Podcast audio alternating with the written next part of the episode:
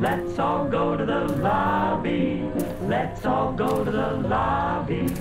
Let's all go to the lobby.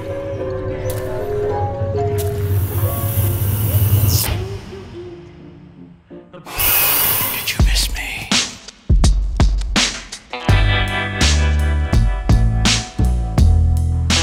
What is up, ladies and gentlemen? Welcome back to Zombie Chris Explains It All, where, if you do not know, I'm your host, Zombie Chris, and on this channel, we typically explain a lot of things and we break down stuff and dive deep into the details of pop culture, theme park, uh, movies, all sorts of stuff dealing with entertainment and uh, theme park related stuff. So, on this new series that I'm bringing to the channel, I'm going to be doing a Halloween Horror Nights 27 review.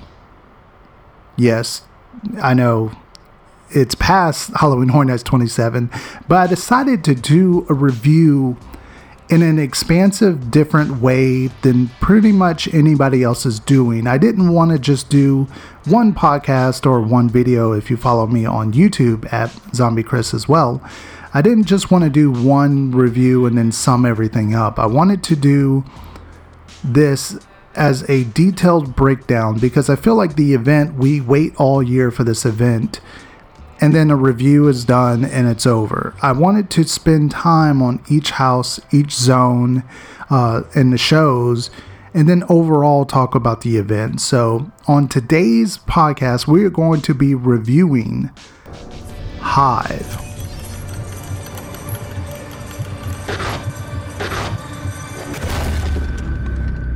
Now, when I typically do these reviews, I'm going to be talking a little bit about the history of whatever the subject is or the IP.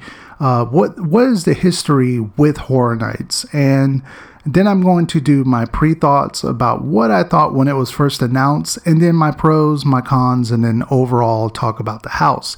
If you do wish to see the video version of this review, it is located on my channel. You just youtube.com slash uh, zombie chris and you'll find the review there.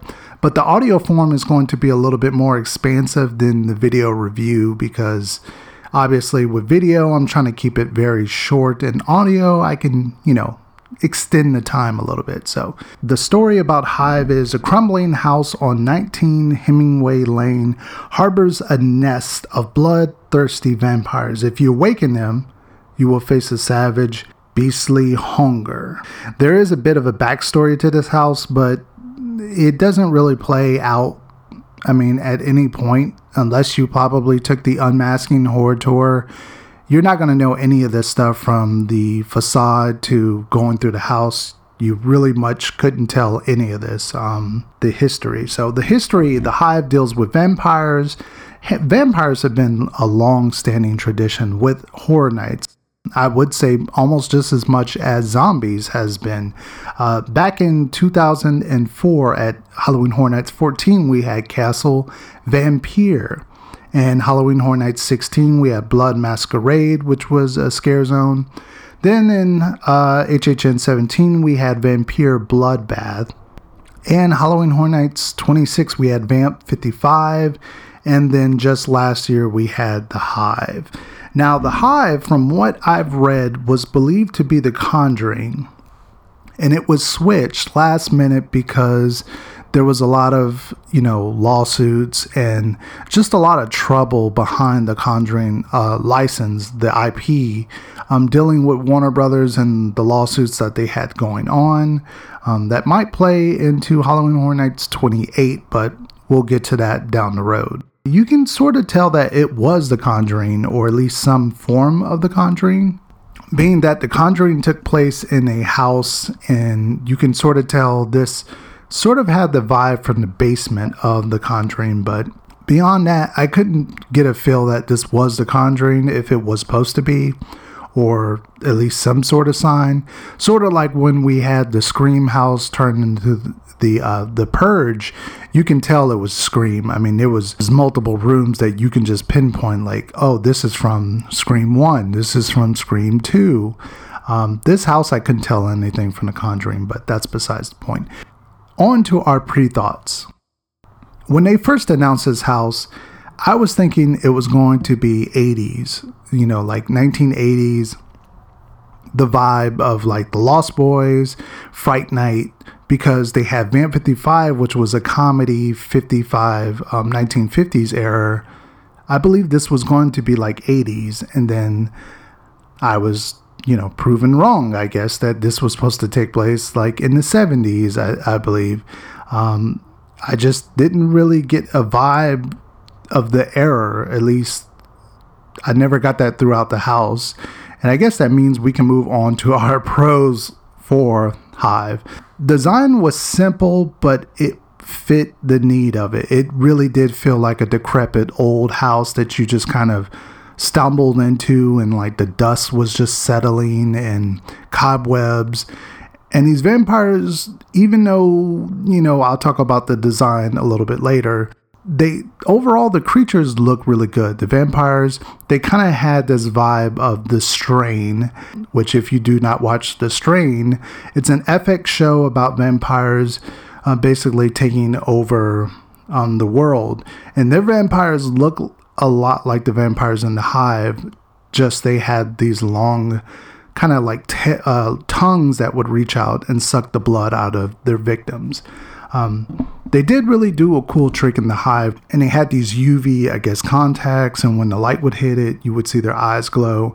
It was really, really cool effect. Um, um, the scares in the house was really, really good. I, I didn't find them to be, you know, like scarecrow ish, but they were solid um, for a house. Um, most people were saying the house was a little too dark.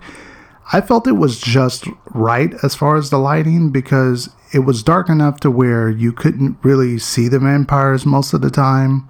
And most of the light was kind of projected in areas, uh, just kind of showing the decrepit, you know, uh, area and the details of the house. So I felt it was just right.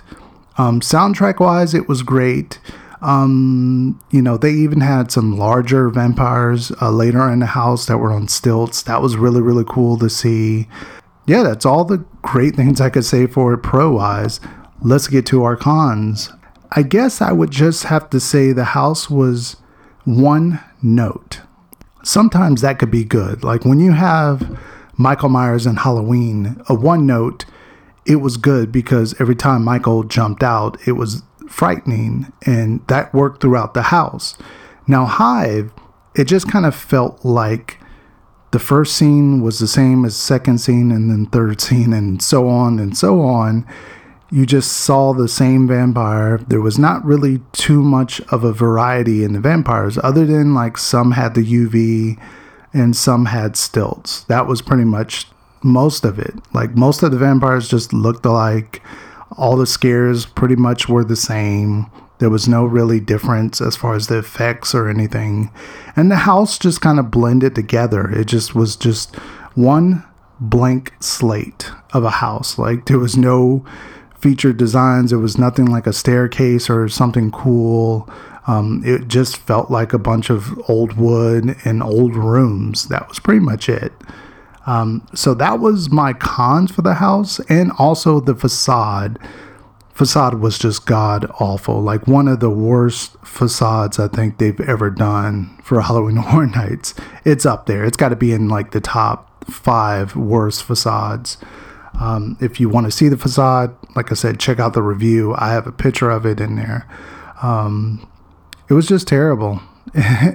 really, there's no build up in this house. There was no story. I mean, even though there is a story or a premise, it just felt like there was no story when you went in. It was just you walked in and it was just a creepy old house and vampires were everywhere. That was it.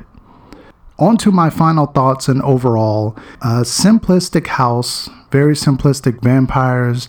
Overall, it was very average. I think the scares were pretty good, um, but they weren't anything fantastic like like the two houses that were next door to it, um, Scarecrow and Blumhouse, and we'll get to those in a later review. Some of the UV tricks was really, really cool. That was really awesome to see, but they were very sparingly done in the house. Uh, the vampires were cool. The stilts, or at least the stilt vampire, was really cool. But like I said, the house was just one note. And by the end of the house, Um, the ending was very, very weak. You just ended up going through a hallway. There was a bunch of like glowy eyes. And it was just nothing exciting when you like left the house. You were just like, oh yeah, that was the thing. That was, you know, that was okay. And I felt this year it was just kind of overshadowed by better houses and, you know, houses that have better effects, better scares, um, better design wise. This just felt like an okay house. And so I am giving it six. Anyway, guys, that is it for the first review of Halloween Horror Nights 27. If you guys enjoyed this, uh, let me know. Let me know on Twitter or Instagram. You can reach me on those at ZombieCT. Or if you want to see the video review of this or my channel as well, head on over to youtube.com slash zombie chris or just you know google search uh, youtube zombie chris and bam i'll pop up right in your screen. You can just watch the review enjoy it. Leave a comment there as well if you like that kind of video format as well. Leave it a like subscribe. Anyway guys until the next review which will be coming very soon. Until next time guys hopefully you enjoyed listening to this.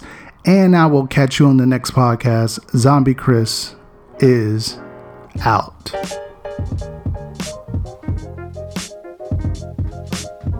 Thank you, Mr. Garner, for your song. I hope I provided mine.